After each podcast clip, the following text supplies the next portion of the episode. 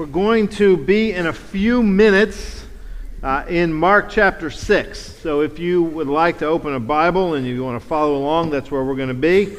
Otherwise, um, as always, the scripture will be on the screen um, in front of you. Before we get there, I want to take a, a moment of, of, personal privilege uh, to, to recognize this morning that um, some of you know, some of you don't. Depends on, on how connected into social media.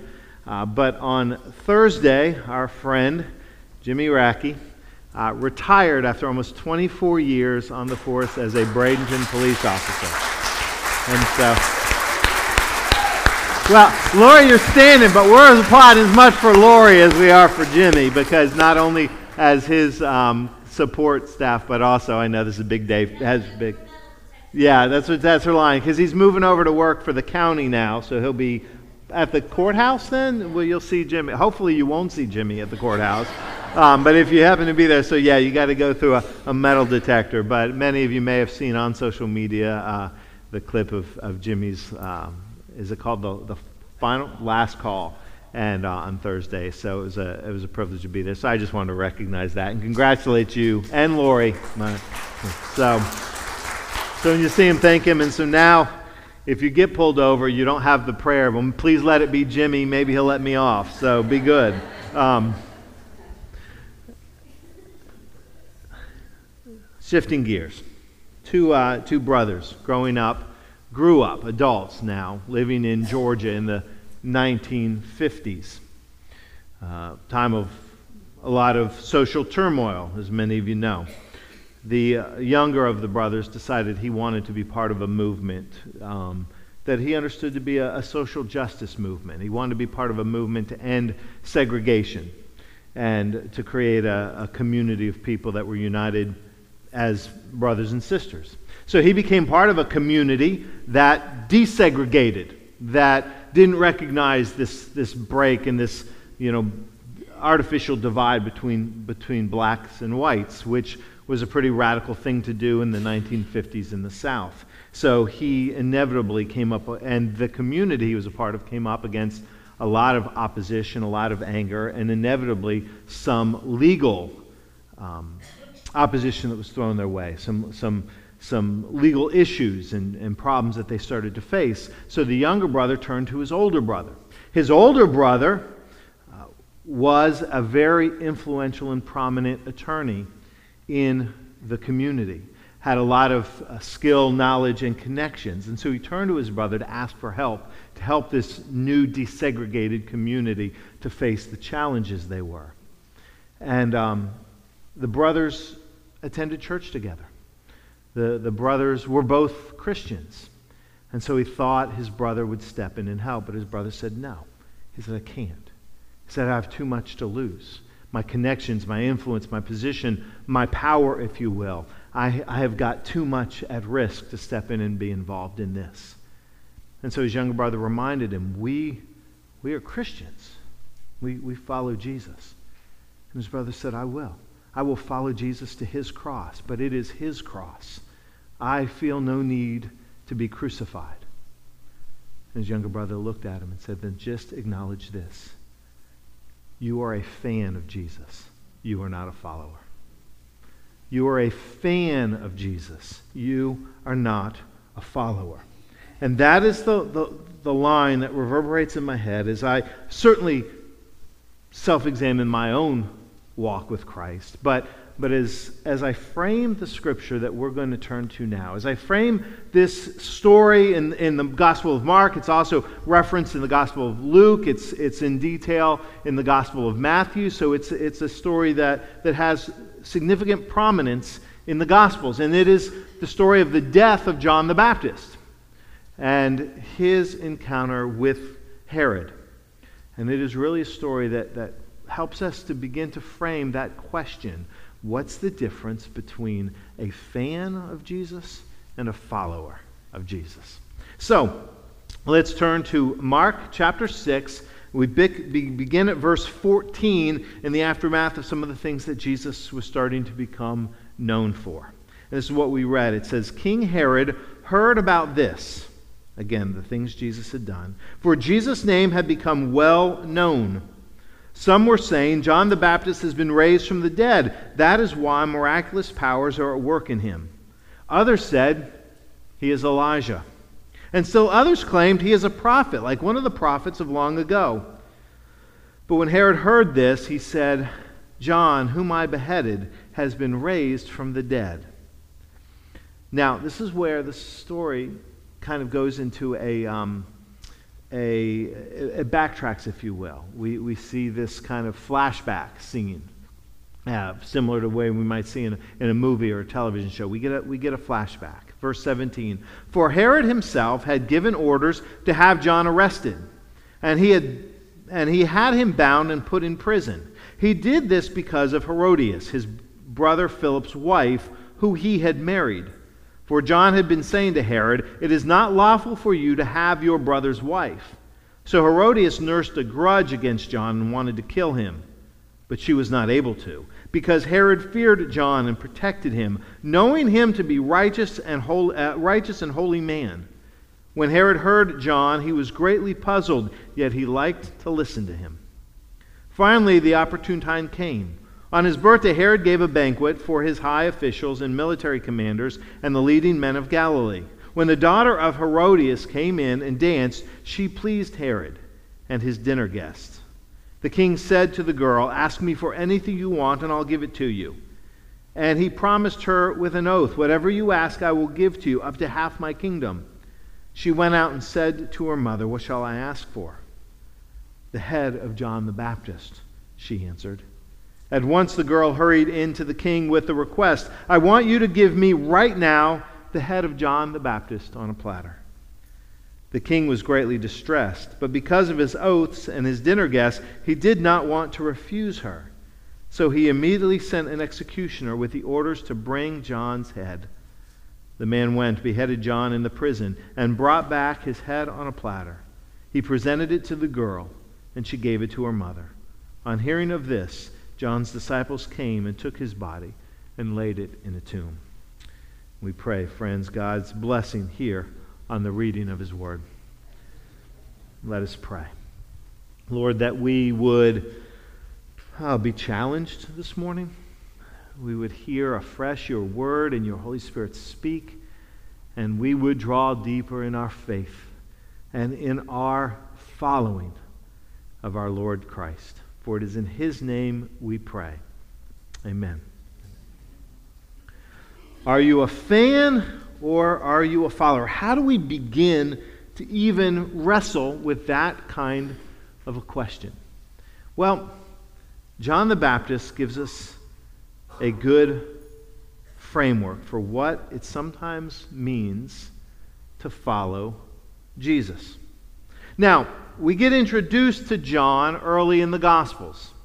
We know him as Jesus' cousin. We know him as the son of, of Elizabeth. In the, in the birth stories, his mother makes an appearance. And then, before Jesus begins his ministry, we know he goes to be baptized by John the Baptist. John's call was to, to preach a message of repentance and forgiveness. And that is coupled by baptism, by to come to be baptized, which Jesus comes to be baptized. That begins his public ministry. And so we get introduced to John earlier in the Gospels. And John is that unique, kind of nutty character of the Gospels. He, he's described as a man who wore camel's skin. That was his clothing. He, he ate locusts. If you, if you watch movies, uh, gospel movies, and about the life of Jesus, John's always um, pictured as kind of that, that rough looking character. Kind of, uh, the, the long, kind of unkept hair the, the, the weird clothes. He's kind of the wild child of, of the Gospels. And so that's, that's how we kind of know John, this authoritative, loud, aggressive voice of, of repentance. And John's ministry had been out in the desert, out in the Jordan, near the Jordan River, kind of removed from a lot of the seats of power. But at this point in the gospel, as we come to Matthew or Mark 6 and other places, John's ministry has kind of taken him on a unique path to where he now finds himself in, in a figurative way, he finds himself at the doorstep of Herod, described here as King Herod. Uh, king is probably a little bit of a stretch. He's more of a tetrarch, he's a regional ruler. over the Galilee area. Now, we'll, we'll talk about Herod in a little bit, but this is not the same Herod uh, that we're introduced to in the birth stories of Jesus. In fact, um, you know, because we talked about Jimmy this morning, every year at the, at the uh, if you come to the um, Living Nativity, Jimmy's our, our King Herod, the one who is responsible for the slaughter of the innocents. Okay, that's not this Herod. This is the son. That Herod had a lot of sons, and the ones he didn't kill himself, because he was a bad dude, um, a few of them became put, were put in position of power by the Romans to kind of rule the regions of, of Israel. And so this is one of the sons, Herod um, Antipas, as we would know him, and Philip's one of his sons, and Herod II is another one of the sons. This is who John the Baptist is speaking to. And he's coming because Herod Antipas has done something against the law of Moses, against the law of his people. Basically, he's married his brother's wife.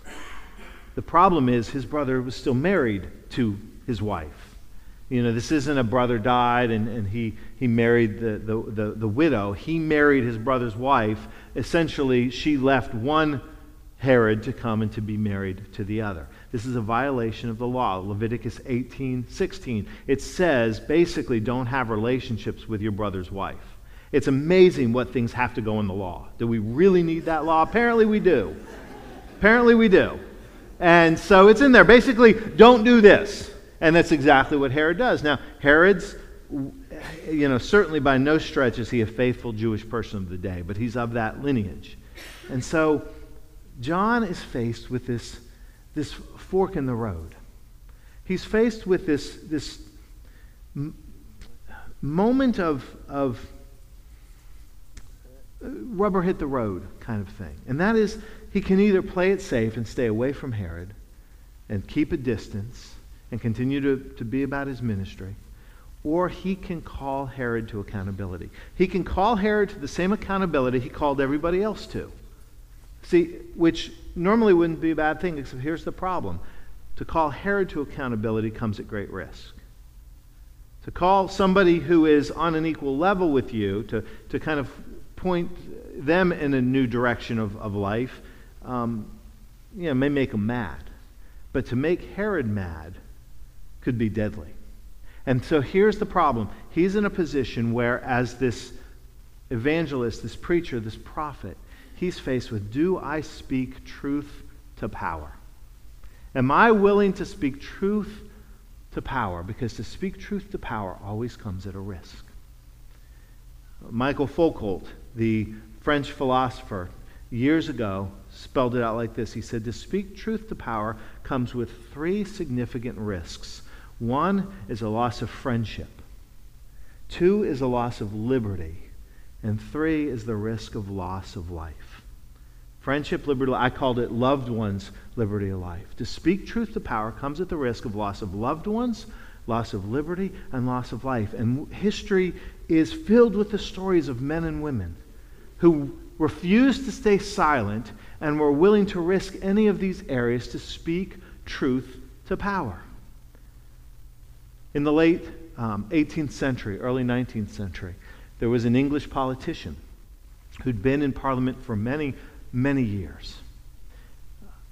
And he had a rebirth, a reawakening of his faith in 1784, a, a, a reigniting of his passion for following Jesus. It was, it was birthed by the influence of his mother, and it was birthed by the influence, or it was ignited by the influence of these oddball Christians, this little group going around that called themselves Methodists. And under the, a relationship with, with the Wesley brothers and with others who were part of this movement of Methodism, this politician had this birth of faith. And as a birth of faith and a re igniting of this desire to follow Jesus, he became passionate and, and committed to the abolition of slavery in England. And so he committed his life and his single, or I would say a single, but his most significant pursuit was the abolition of slavery in England. His name was William Wilberforce. And he would dedicate his life to that. He died in 1833, one month after he died, England abolished slavery. But if you read his story, what you recognize is that his passion for following this call of Christ, his willingness to speak in the face of his government and say, this is wrong and this is sin, cost him relationships, cost him friendships, cost him people that had liked him and wanted to be around him. When he was a politician before Jesus, he was great and he was the life of the party.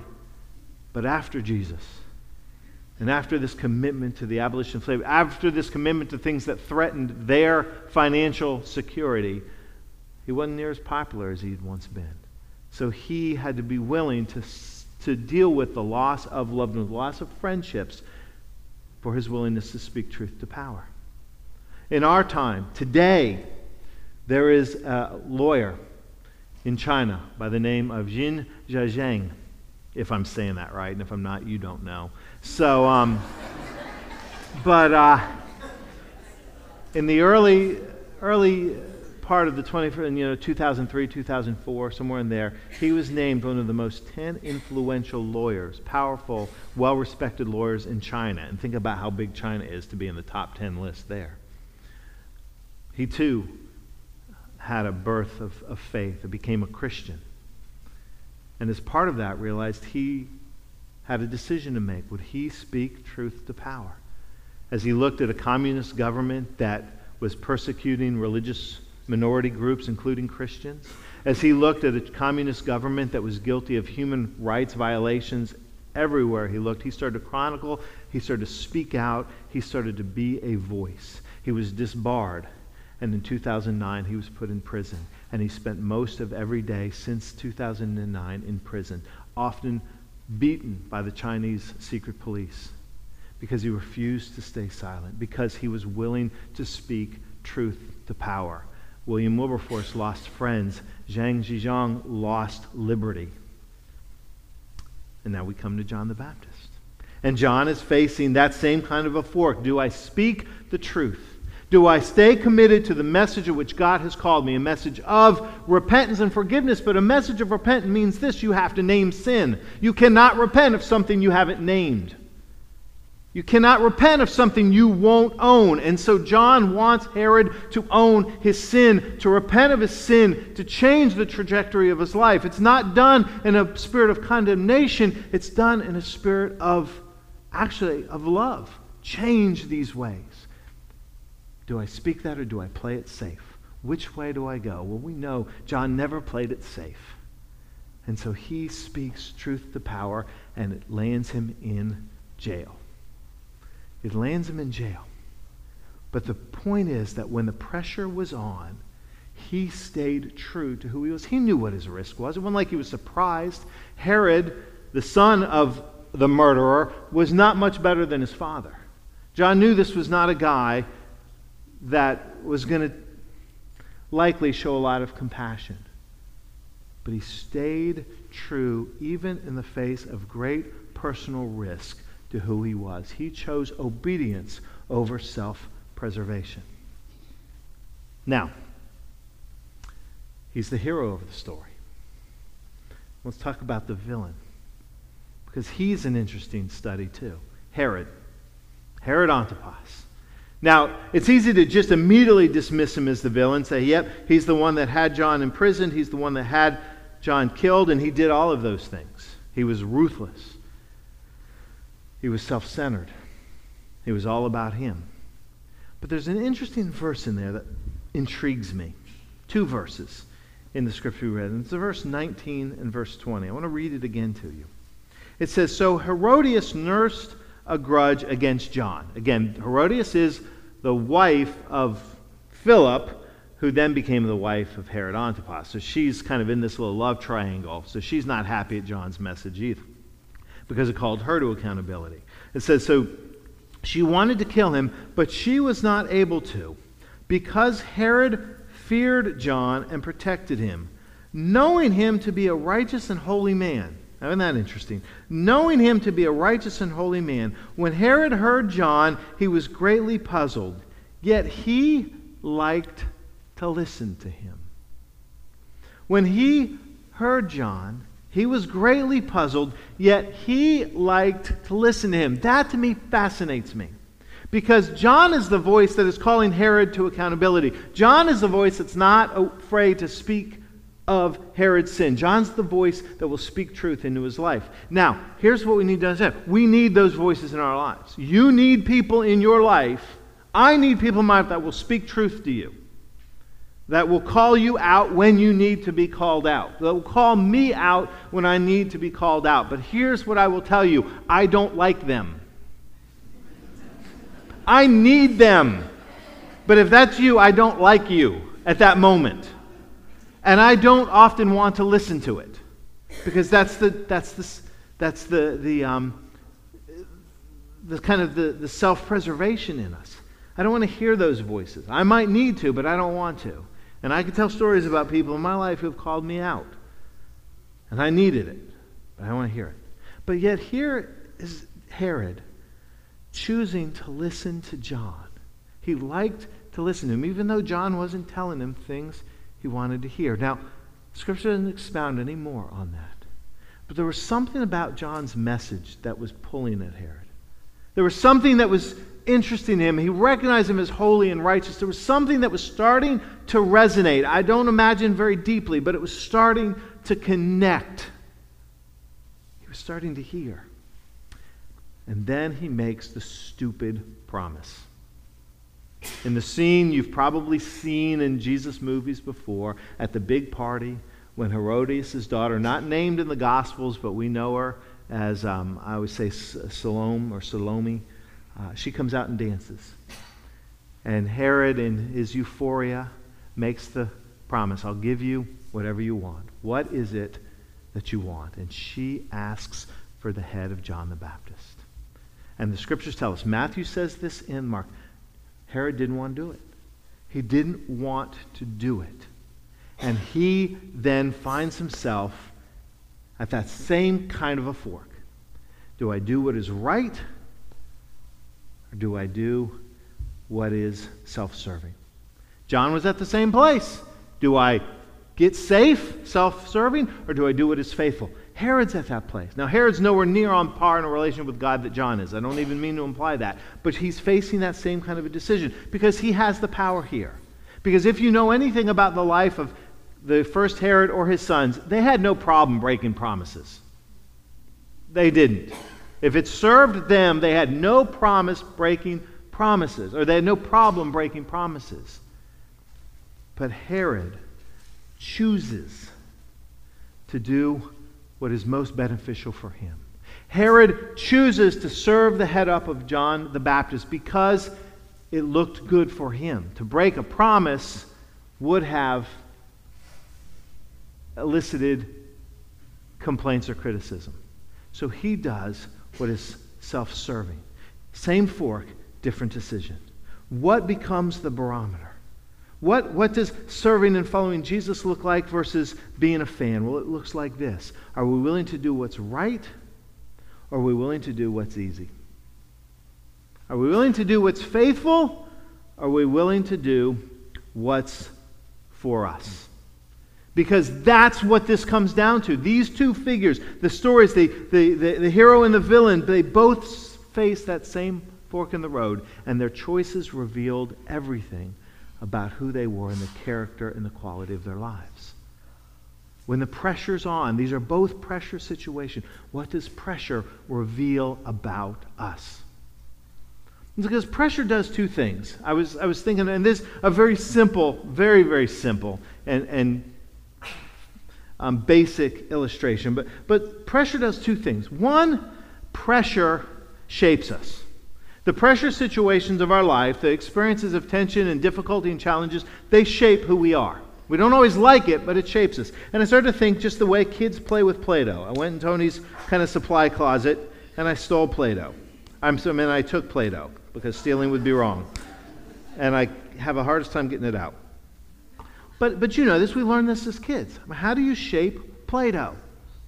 You squeeze it, you roll it, you put it in some, short, some sort of uh, instrument that kind of gives, gives it um, uh, kind of a shape and, a, and um, a, a character, if you will. But, but clay, potter and clay kind of illustration. Pressure shapes, it molds, it bends, it makes. God uses pressure.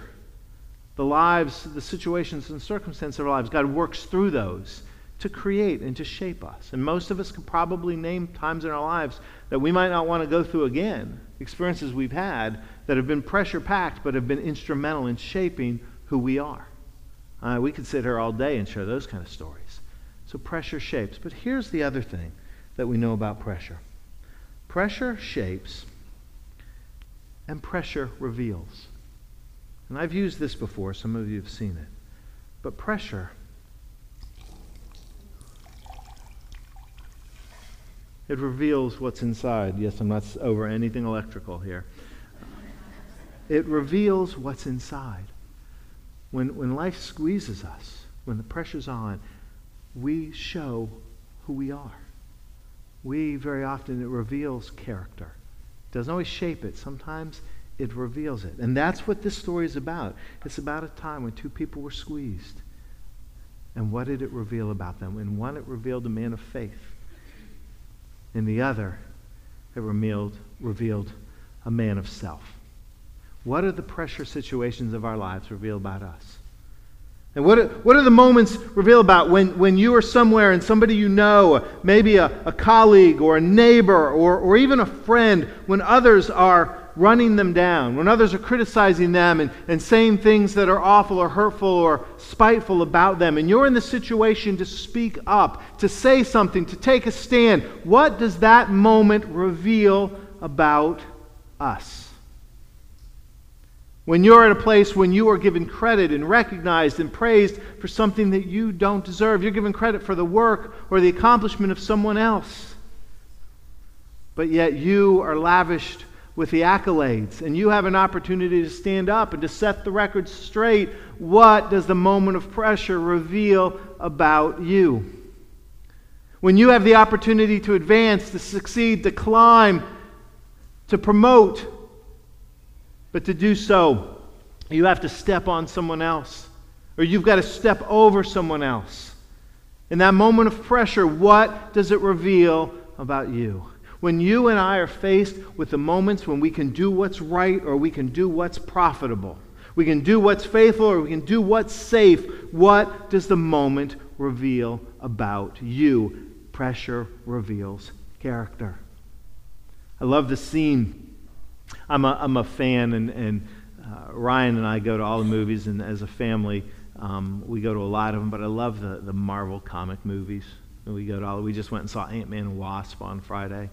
But one of the one of the early movies in the series was the origin story for Captain America. If you saw that, and and if if you remembered, if you if you saw it, and if you didn't, it's in the part of the movie where they're going to pick who's going to be the candidate for this super serum to become the super soldier that Captain America becomes. And so they've got their, their military, man, it's set in World War One, actually.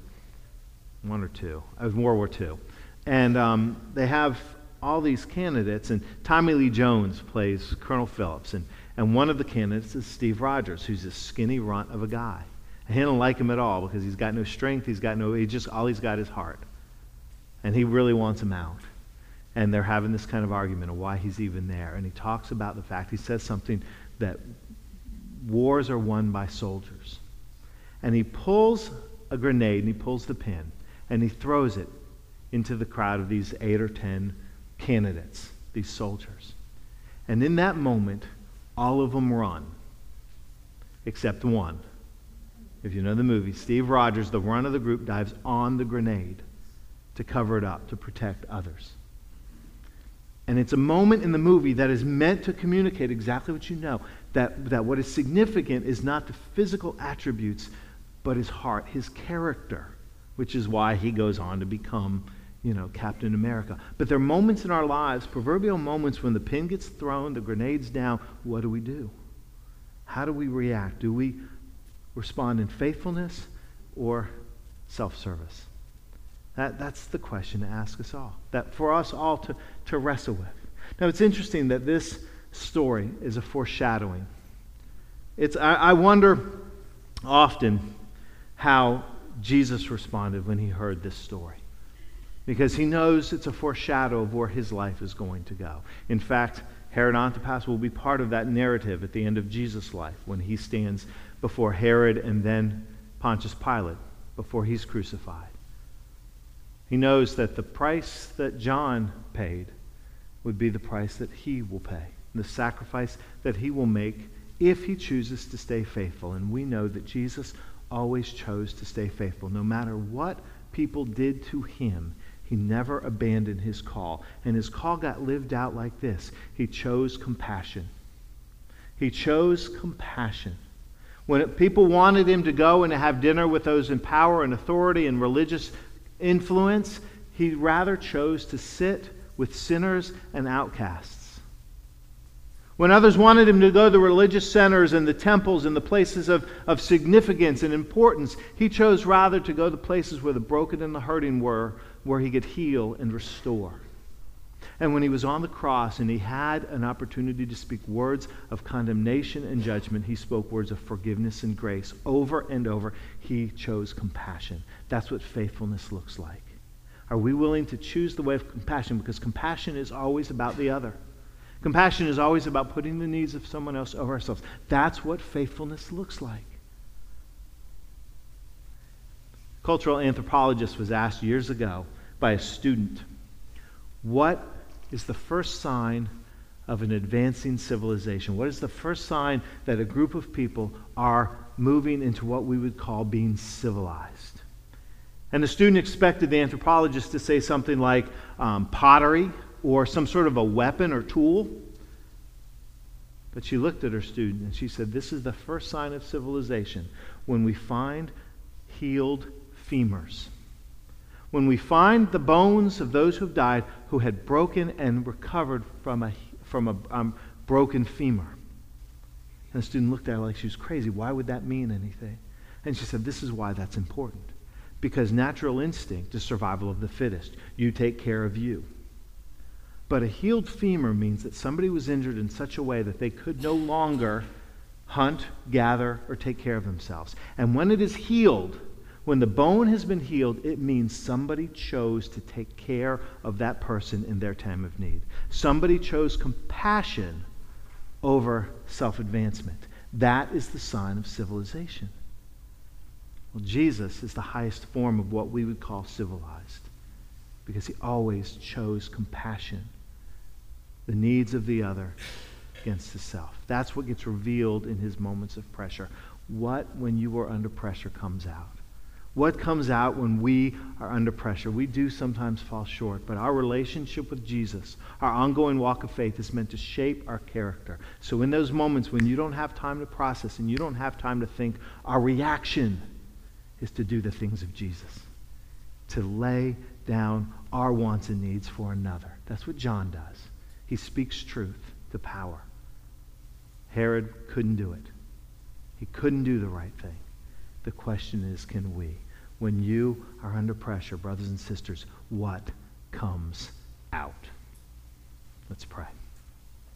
Lord, we, uh, we would ask that you would continue to shape our lives, to, to work, to mold, to influence, to move us in ways that in those moments when we have a chance to speak truth, words that are truthful and sometimes confrontational, but always loving and obedient, when we have opportunities to put the needs of others above our own self advancement and self interests, when we have the opportunities to be like Jesus, we will be faithful to that.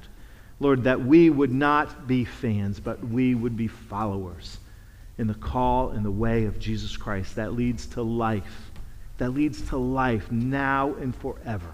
This is our prayer, and we ask it in the name of Christ Jesus our Lord. Amen.